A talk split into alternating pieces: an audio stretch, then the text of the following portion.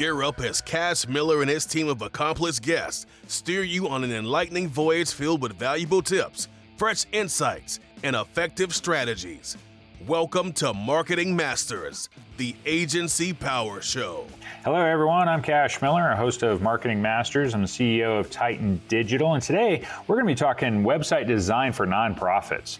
You know, everybody needs a website, including those people, you know, that are charity organizations, you know, causes and such. You know, they're helping so many people, you know, across the country, across the world, in the U.S., Canada. You know, today I've got David Pisarek. He's with Wow Digital, and they specialize in nonprofit websites. So, David, it's great to have you on. Uh, tell us a bit about you know yourself, your agency. You know, what do you guys do?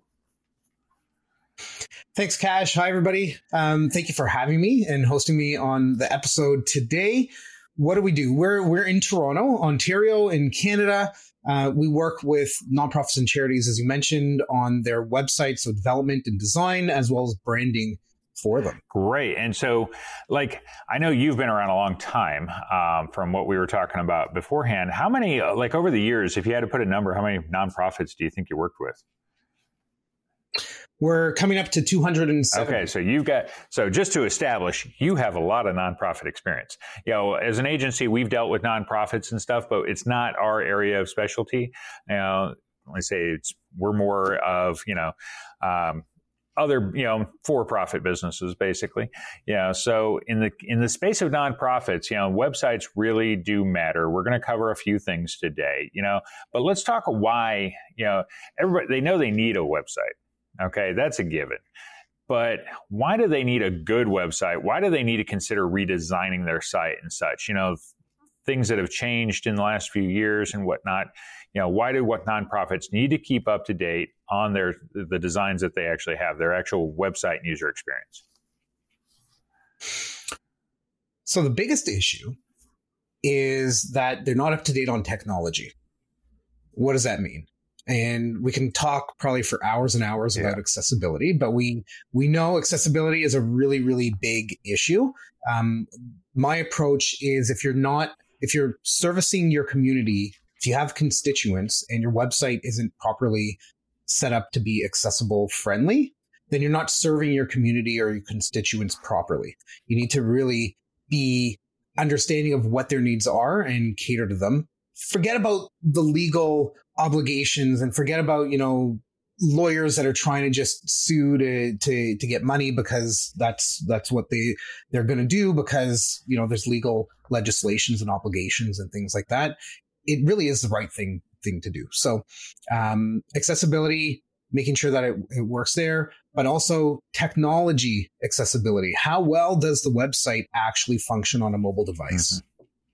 if if covid has taught us anything it's that people are couch surfing with their thumb right? So how easy is it for them to use your site on on their cell phone? Yeah the you know of course mobile you know made a huge transition over the last decade and stuff you know and and it's become really big that people do not realize especially a lot of small business owners they don't necessarily look at their traffic stats on a regular basis how much of the traffic is coming from their phones.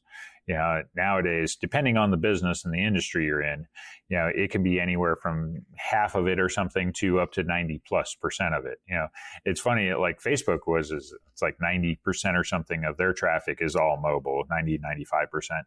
You know, nobody goes on the desktop except for people like us that just because we have work to do, you know, on it, we might be running ads or something, which we're not necessarily going to do our, on our phones.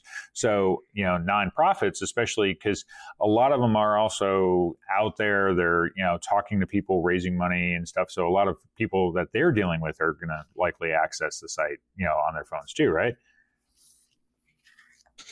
Yeah, and we conducted my team and I an audit of over 400 nonprofit and charity websites, and there there were five learnings that came uh, from there. Um, the first was accessible, so they're not accessible friendly. I already talked about that.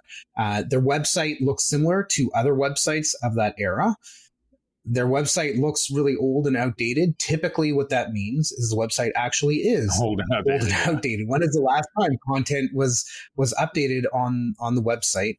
Um, the website didn't talk about their purpose and their need. What is the yeah. impact that that organization is actually having? right? People don't want to just donate to an organization. They want to know that their money is going to a cause that is actually bettering humanity or doing X, Y, and Z, whatever, whatever it has to be. And uh, the fifth one was no contact information or really hard to find contact information on. Yeah, like people forget, like, was it the about page is the number two most visited page? Contact information should always be easy. But also, you know, um, kind of what you mentioned, like, it's a nonprofit, you know, in which case, what is their mission? So, what is their story? And if their website's not telling their story, you know, why do you give to them? You know, what is it that they are doing that is making that difference? Because you're a nonprofit, if it's some sort of charity, you know, charity or when, you know, like, like I think of Goodwill stores, right? You know, people go into the store, they buy used products and things, you know, and whatnot. But the money because it's a nonprofit, the money that they make on those things the, that they resell that might have been donated to the organization and stuff, where is the money, you know, going to food banks and you know any number of other organizations to help people. So, what is the cause? And if you're not telling that as you know on your website, you, what your story is, why should they, you know, give you anything? You know, why should they help? A website is really like a 24 hours, seven day a week, 365 day a year marketing and communications employee for your mm-hmm. company or your organization, for your business, what, whatever niche you're in, it doesn't make a difference. That's what it's there for, right? And that's why, to your point earlier, oh, the, you know, like we all know that you need to have a website. Yeah, well, that that's actually why. yeah, it's the salesperson that never takes a day off, and even for a nonprofit, you're selling. You know, that's the thing. You're selling your cause. You're saying this is, hey, if you support us, this is what we are doing with you know your money, your you know donations, whatever it might be. You know, if you're giving them anything, you know be canned food drives and stuff, you know, but it's constantly selling and it doesn't matter the type of organization. It's still, that's the job, you know, that it has. Let's talk um, the accessibility further. Okay. Because accessibility, a lot of people, I think, and I run into people all the time uh, that don't truly understand the necessity nowadays. And part of it is, is like, know, there's a lot of people taking advantage of the issue you know, lawyers and and you know some other unscrupulous people. Not to say that lawyers are necessarily, but the ones that are taking advantage of this, they are. Um, so, what have you been running into? Because I've got to, you know, I've run into some situations and people too. So, what? Are, why is it necessary that you know your website is essentially ADA? You know, like say it's compliant from an accessibility standpoint. Like, so what does that mean? You know, from a you know from the visitor standpoint? And then why does it matter so much that nonprofits are as compliant as they can be? Accessibility in terms of websites means that somebody who is blind, somebody who might be using assistive technology, so maybe they don't navigate the web or use their computer using a mouse. Mm-hmm. Maybe they don't use a keyboard. Um, there's an interesting piece of tech that somebody who came to one of my webinars was using, and it was a Braille uh, book, essentially. So it was converting what was coming up in closed captioning into Braille that they can then run their hand across to to yeah. and I was like, oh, that's pretty yeah. cool. I, I, hadn't seen that before that. Um, so imagine you put on a blindfold and you turned your computer on, or turned your computer on first and then put the yeah. blindfold on, right? Uh, how is it that you would navigate the internet? What is it that you would do? And there's special software that you can get. Some is free, some is paid. Pros and cons to all of them. I don't really want to get in, into those. But when somebody lands on your website, what is it that as somebody who is blind or using assistive technology, how can they navigate your website? What is being said to them? And a lot of these assistive technologies will read out to them what's on yeah. the page. For example, one of the biggest culprits we come across is alt tags on images, mm-hmm. right? So anybody that's familiar with web, you know what an alt tag is. You can leverage alt tags for SEO. That's a whole other yeah. kind of conversation. But the the image should have an appropriate text, alt text specified mm-hmm. on it to tell somebody what the image is.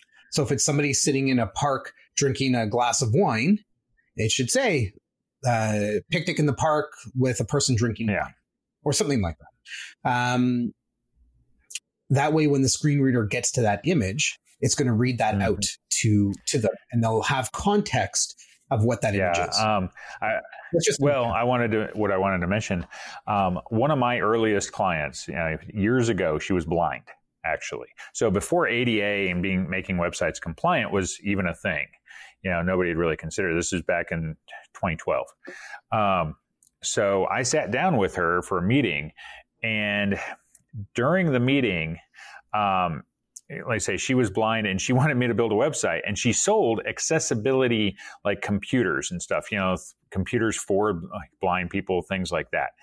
So she ended up, um, you know, we were talking about what she needed and everything, and it was fascinating because she used this technology, you know, while we were there.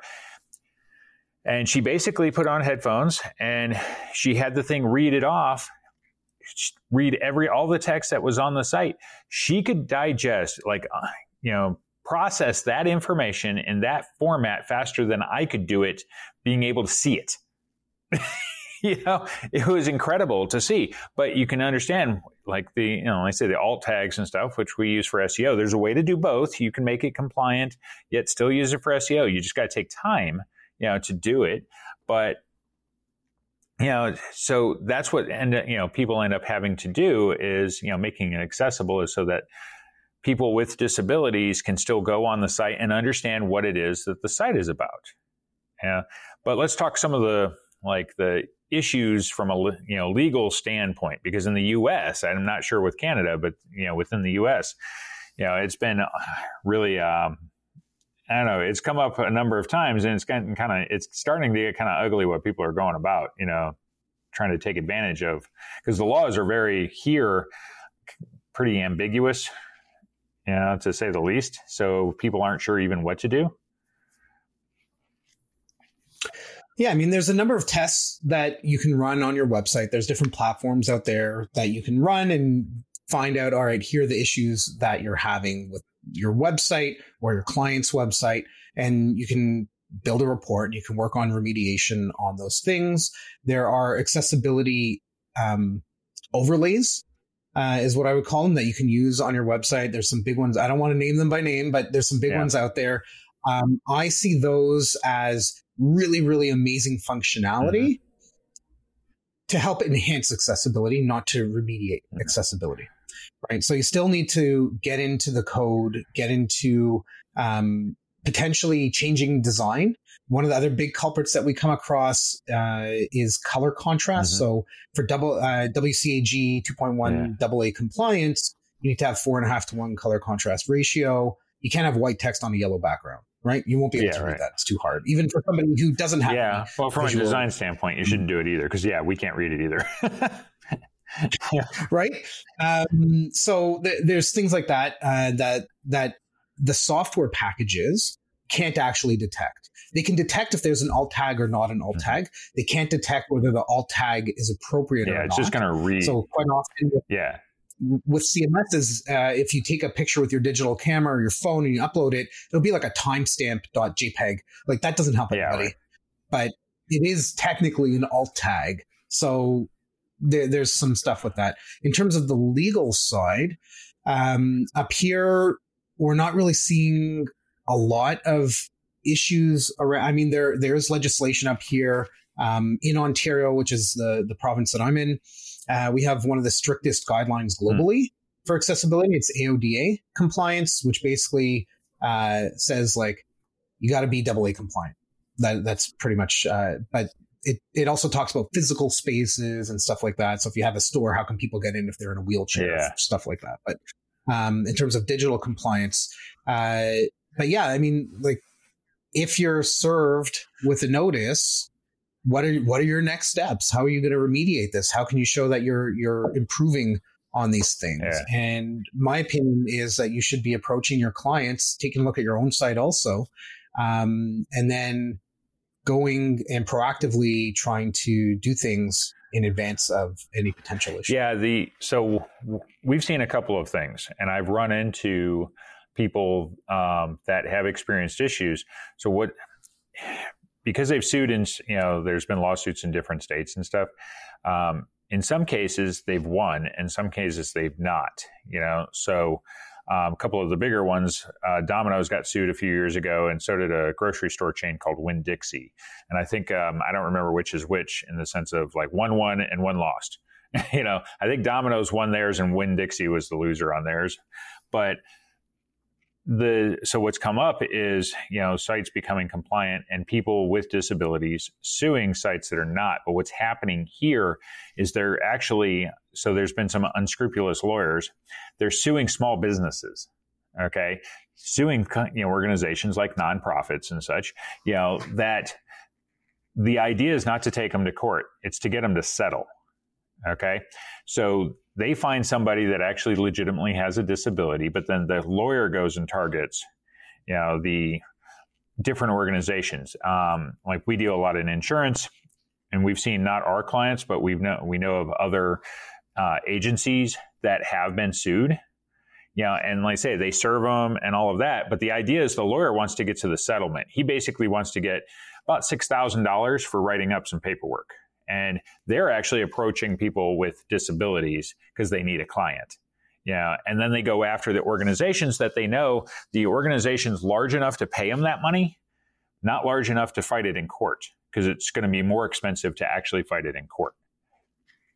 You know, right. I've got, I know we've got two clients that before they became clients had those situations come up and yeah, they still have to rectify the issue, but yeah, they ended up settling. I know of one that settled for five thousand dollars, you know, but the original um, demand was for like fifteen. You know, and they come up with somebody. So there are lawyers that are doing that. They're finding somebody and they're partnering up and saying, look, you know, all I got to do is some paperwork. They'll settle. You get half, you know, or whatever number that they offer and stuff, you know. And so that kind of stuff is going on. And you know, when you talk about that that overlay, you know, with some of the organizations that have put out the accessibility. What I like to say is, at the very minimum, yes, you need to go through the site because things like you know the alt tags and whatnot, because the software still can't read it properly if you don't go fixing that. But the one thing for these frivolous lawsuits that are coming out get that software. We install it on our clients and stuff automatically because, you know, it gives you the disability symbol and you've got the ability to go through and change the contrast and all of the other stuff and the text sizes and everything. I call it scaring off the lawyers. Okay, because you've just made yourself the very even if you haven't done all the rest of the accessibility stuff that, you know, can be done to a site, you've at least done, you know, they know that you've done something. The lawyer's not you know hmm. going to be good enough to go through the actual technical issues. As soon as they see that symbol that can be clicked on your site and it can flip you know and like i say you can change the contrast and stuff and do all of these things as soon as they see that you're not low hanging fruit anymore and they're going to move on. They're going to go find somebody else that doesn't have it you know? So we hire you know i know from our standpoint we highly encourage and for us it's an automatic thing. We install that no matter what you know? Because we're going to put some protection on there for you no matter what you know? And to make sure because we we do a lot of website transfers and stuff you know people coming over to us as clients and in which case it's one of the first things out the gate. So you know because i'm a believer yeah you got to make it accessible the very least to avoid that kind of stuff that's going on because otherwise you will be a target. Yeah and to to your point it's probably not even the lawyers doing that research. They've probably got some really low cost labor yeah. offshore and they're just building out spreadsheets of sites that they come across. Yeah. Um, they just start issuing, so, you know, like I say, just, you know, serving them up, you know, filing lawsuits left and right, you know, for them. Um, so yeah, you've got somebody that's just okay. Here's a bunch of them. They're not, you know. So like I say, but if they think it's not low hanging fruit because they see that, they're going to automatically move to the next one and such. And like I say, they're not going to go after, they're going after small businesses, not a Domino's or something like that, because they want somebody that can settle for, let's say, five to 10 grand. They don't want to end up actually in court having to fight it, you know, because they may or may not actually win the lawsuit and they'll have court costs too. They want the settlement. That's the goal. Yeah, and it's also their time. They they can't outsource somebody to show up in court for them. Yeah, that's true too. Yeah. So let's talk. Uh, okay. So, you know, we got all the legalities and stuff, but let's talk, you know, if you're doing a redesign and you're a nonprofit, we talked about, you know, telling the story. Okay, so how do you go about that? How do you go about crafting and making sure? Because, like I say, it's the experience now when you get on that site. You know, how does a nonprofit look good? So, in terms of crafting the story, I'm just going to grab a book, uh, keep it right here uh, beside me. It's called Hooked on You uh, by Ian Harris. Small book. Uh, this is all about like how to craft the message. And I talk to my clients about this book so that those that are a little bit smaller, maybe they don't have writers on staff, but they're trying to do the, the work themselves.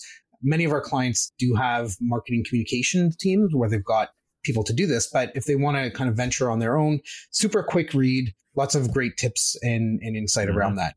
In terms of the website, we know picture the what's the saying? A picture tells a thousand words, right?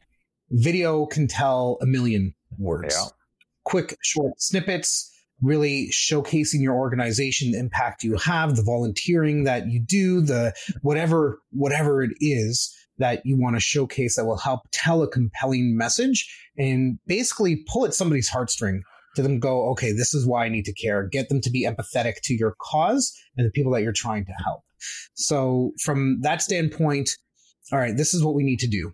Um, in terms of donations, we don't want to just ask for donations. We want them to donate to something specific, right? So if you're uh, looking at, you know, um, I don't know when this episode is is going to air. Uh, it's you know end of mid end of August right now. Start of school is coming up, right? So if you are helping your community put backpacks for children together for back to school for low income mm-hmm. families, for example, donate X number of backpacks. Like it's $20 a backpack. They get all the pens, pencils, paper, binder, whatever, right? How many backpacks can you donate? Yeah. Not can you donate $50, right? Try to gamify it in a way that is meaningful to your yeah cause. translate the money amount into something that's a tangible yeah, and that makes a lot of sense because it's like now now we equate how many people. That's what they often do. Um, you know, on the TV commercials that you see when it's like, "Hey, you help this many animals or this many hungry you know children or whatnot. Your donation of sixteen dollars a month, you know, will help you know this many people in need." Um, so yeah, that's a great way to tell the story because then it becomes a little bit more real for them, you know, than just hey, give us you know your money. Um, I think of the you know, you ever go to a restaurant and you they you know like here Panda Express does it, and um, you know, right, would you like to round up? You know, it's like okay, it's you're doing it because it's easy. You know, you're paying 1529 and you say round up to 16 so it's like they're still gaming and saying it's because that's the easy thing to do. You're not doing any math. We're saying would you like to round up? And your donation is the you know that difference. So i think that's a great way to go about it. You know put it in terms people can understand besides just money. Exactly. And if your organization is selling something, whether it's access to a program, maybe it's $12 to, to go to this program in person. Yeah right? Or maybe there's some big uh, um, event that maybe you have a, a, local band that's playing for a charity event or something like that, and you want to charge five dollars for admission. You can have that rounding up mm-hmm. right there. You can tie it to another cause. You don't have to do this alone. As a nonprofit, there are other similar organizations that are kind of close to yours, likely proximity within the same town or village or where state, right? Yeah. That you can connect with. And maybe you can do something together right? So if you're a hospital that's trying to fundraise for, um, I don't know, building a new ward or something like that, maybe you can connect with a local food bank. And if you're going to have some kind of event, you can ask people to bring non-perishable food yeah. to help, you know, right? And it could be a win-win, and, and you can increase your community that you can market yeah. to. No, that makes sense. So, okay, if a nonprofit's going to take on such a project, what are some of the pitfalls, you know, for the organization itself? You know, some of the challenges they will face in getting such a project done, and what's your advice for them to come, you know, overcome some of those challenges? Because some of them can be internal to the nonprofit. Yeah, so you know, you've dealt with a lot of them, so you've seen a lot of the situations that can arise. So, what are they facing? So, you're talking specifically about embarking on a website yeah redesign? if you're doing a redesign you know because obviously you're going to work with an agency you know potentially for that but also internally you're going to have trouble because you might have boards and things like that that you've got to deal with. So what are some of the th- expect you know things that they might face but also how can they overcome some of them to make the process easier? Absolutely. So one of the biggest starting hurdles that needs to be overcome is budget. You need to know very clearly upfront what is the budget that that can be allocated. Do you need a special um, allocation from the board? Is it going to be this fiscal or next fiscal? When is it going to happen? Um, so, getting a clear understanding about the budget that you've got that'll help you determine. All right, do we have resources in house that can help with this, or do we need total like outsource partner to, to come in and work with us on that. Um, the next thing is taking a look at the actual scope of work. And this comes down to, in terms of budget, also kind of plays into this. Do you need an RFP? Hmm, yeah. Right. What is the budget threshold? If if you need to go to RFP at fifty thousand dollars or twenty thousand dollars, what is your organization's uh, process around finances in that because that's really also going to help identify that. Um, I worked in nonprofits for 16 years before starting uh, Wow Digital seven, a little over seven years ago now. I get the whole RFP side. I've been on that yeah. side. The the amount of uh, pain that I would say is involved in getting to that to be able to go and say, hey, all right, we now need proposals based on the scope of work. Um, if you have a little bit of budget, and I'm talking maybe 800 to $1,000 to get somebody in, a consultant, to work with you on that scope of work so that you have a complete, um, a complete uh, SOW that you can put in an RFP that you can then get out and get um, apples to apples proposals. Yeah. So during the in the course of the project approvals and things like that, what are some of the things they're going to be, you know, facing? Because yeah, you know, you get the RFP, you get signed off. Okay, so fine. Now, how do we actually get to the finish line? Excellent. You want to make sure that you're going to hire an agency that has an established process of how to run a project. Um, it's going to be hard to find a freelancer that hasn't unless they've been doing it for years and years. But you want to make sure that they've got a proven process that they can they go through X, Y, and Z. The biggest stumbling block that we come across with our clients once we start on a project is content. Do they want the content rewritten or do they just want the content ported over? Chances are you need the content rewritten. You probably got paragraphs and paragraphs and paragraphs and nobody reads anymore. They just want to skim. You want bullet, there's best practices, right? So you want bullet points. You want things highlighted, different font sizes to make things stand out and call out and that, that type of yeah. idea. So most likely you're going to need your content rewritten. Yeah. The other, another thing too is, uh, you know, on the nonprofit side, pick a consistent, like a point of contact that's in charge of it. One person, okay, that, you know, the agency or whoever has to deal with, because sometimes, you know, the nonprofit's always going to have multiple voices and you've got to have a like designated decision maker, you know, like who breaks the tie because you end up with people of different points of views and everybody's got some, you know, they've all got opinions and whatnot.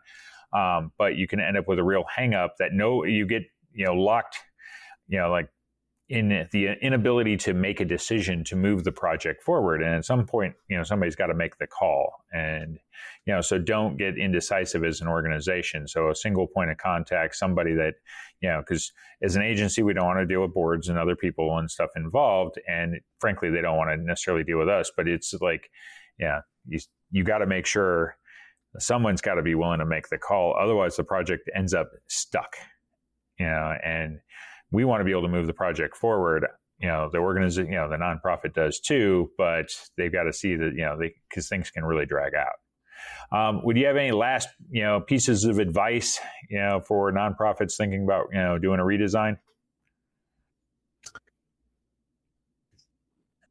I guess the biggest thing, and this also leads to what we were talking about about stumbling blocks, it's great to have meetings, but you gotta actually put one foot forward yeah. and take that step towards getting it done, whatever that happens to be. If that's chatting with me or chatting with Cash or going into Google and searching for a nonprofit uh, web agency, whatever that happens to be, you've got to actually put one foot forward in front of the other and in front of the other to get to where you want to be. Yeah, definitely. yeah, and like I say, projects, you know, there's totally a benefit. You know, if you're not, if your website right now is not really telling the story of your organization, of your nonprofit, and what are the, you know, what do you do? Yeah, if you're not making a compelling case for yourself, then it might be time for a redesign. David, you know, how would people get a hold of you? If anybody wants to reach me, the easiest thing is just to go to wowdigital.com. That's our website. And on there, you'll see a button to book a free consult with us. And that will uh, come through and into my calendar. Okay. Well, this has been great, David. Yeah. Um, love having you on the show. I think for nonprofits, like I say, you know, knowing when it's time to redesign your website is an important thing and there are a couple of key you know indicators that will tell you right away. You know is your message really on the site? Is it accessible and such? You know if it doesn't have these then it might be time. I'm cash miller host of marketing masters ceo of titan digital. We've had another great episode. Thank you for tuning in. Thank you for tuning in to marketing masters the agency power show this show is produced by Titan Media Works and is a part of the Small Business Delivered Podcast Network. Check out smallbusinessdelivered.com for more info about upcoming shows, hosts, programs, and how you can start your very own podcast.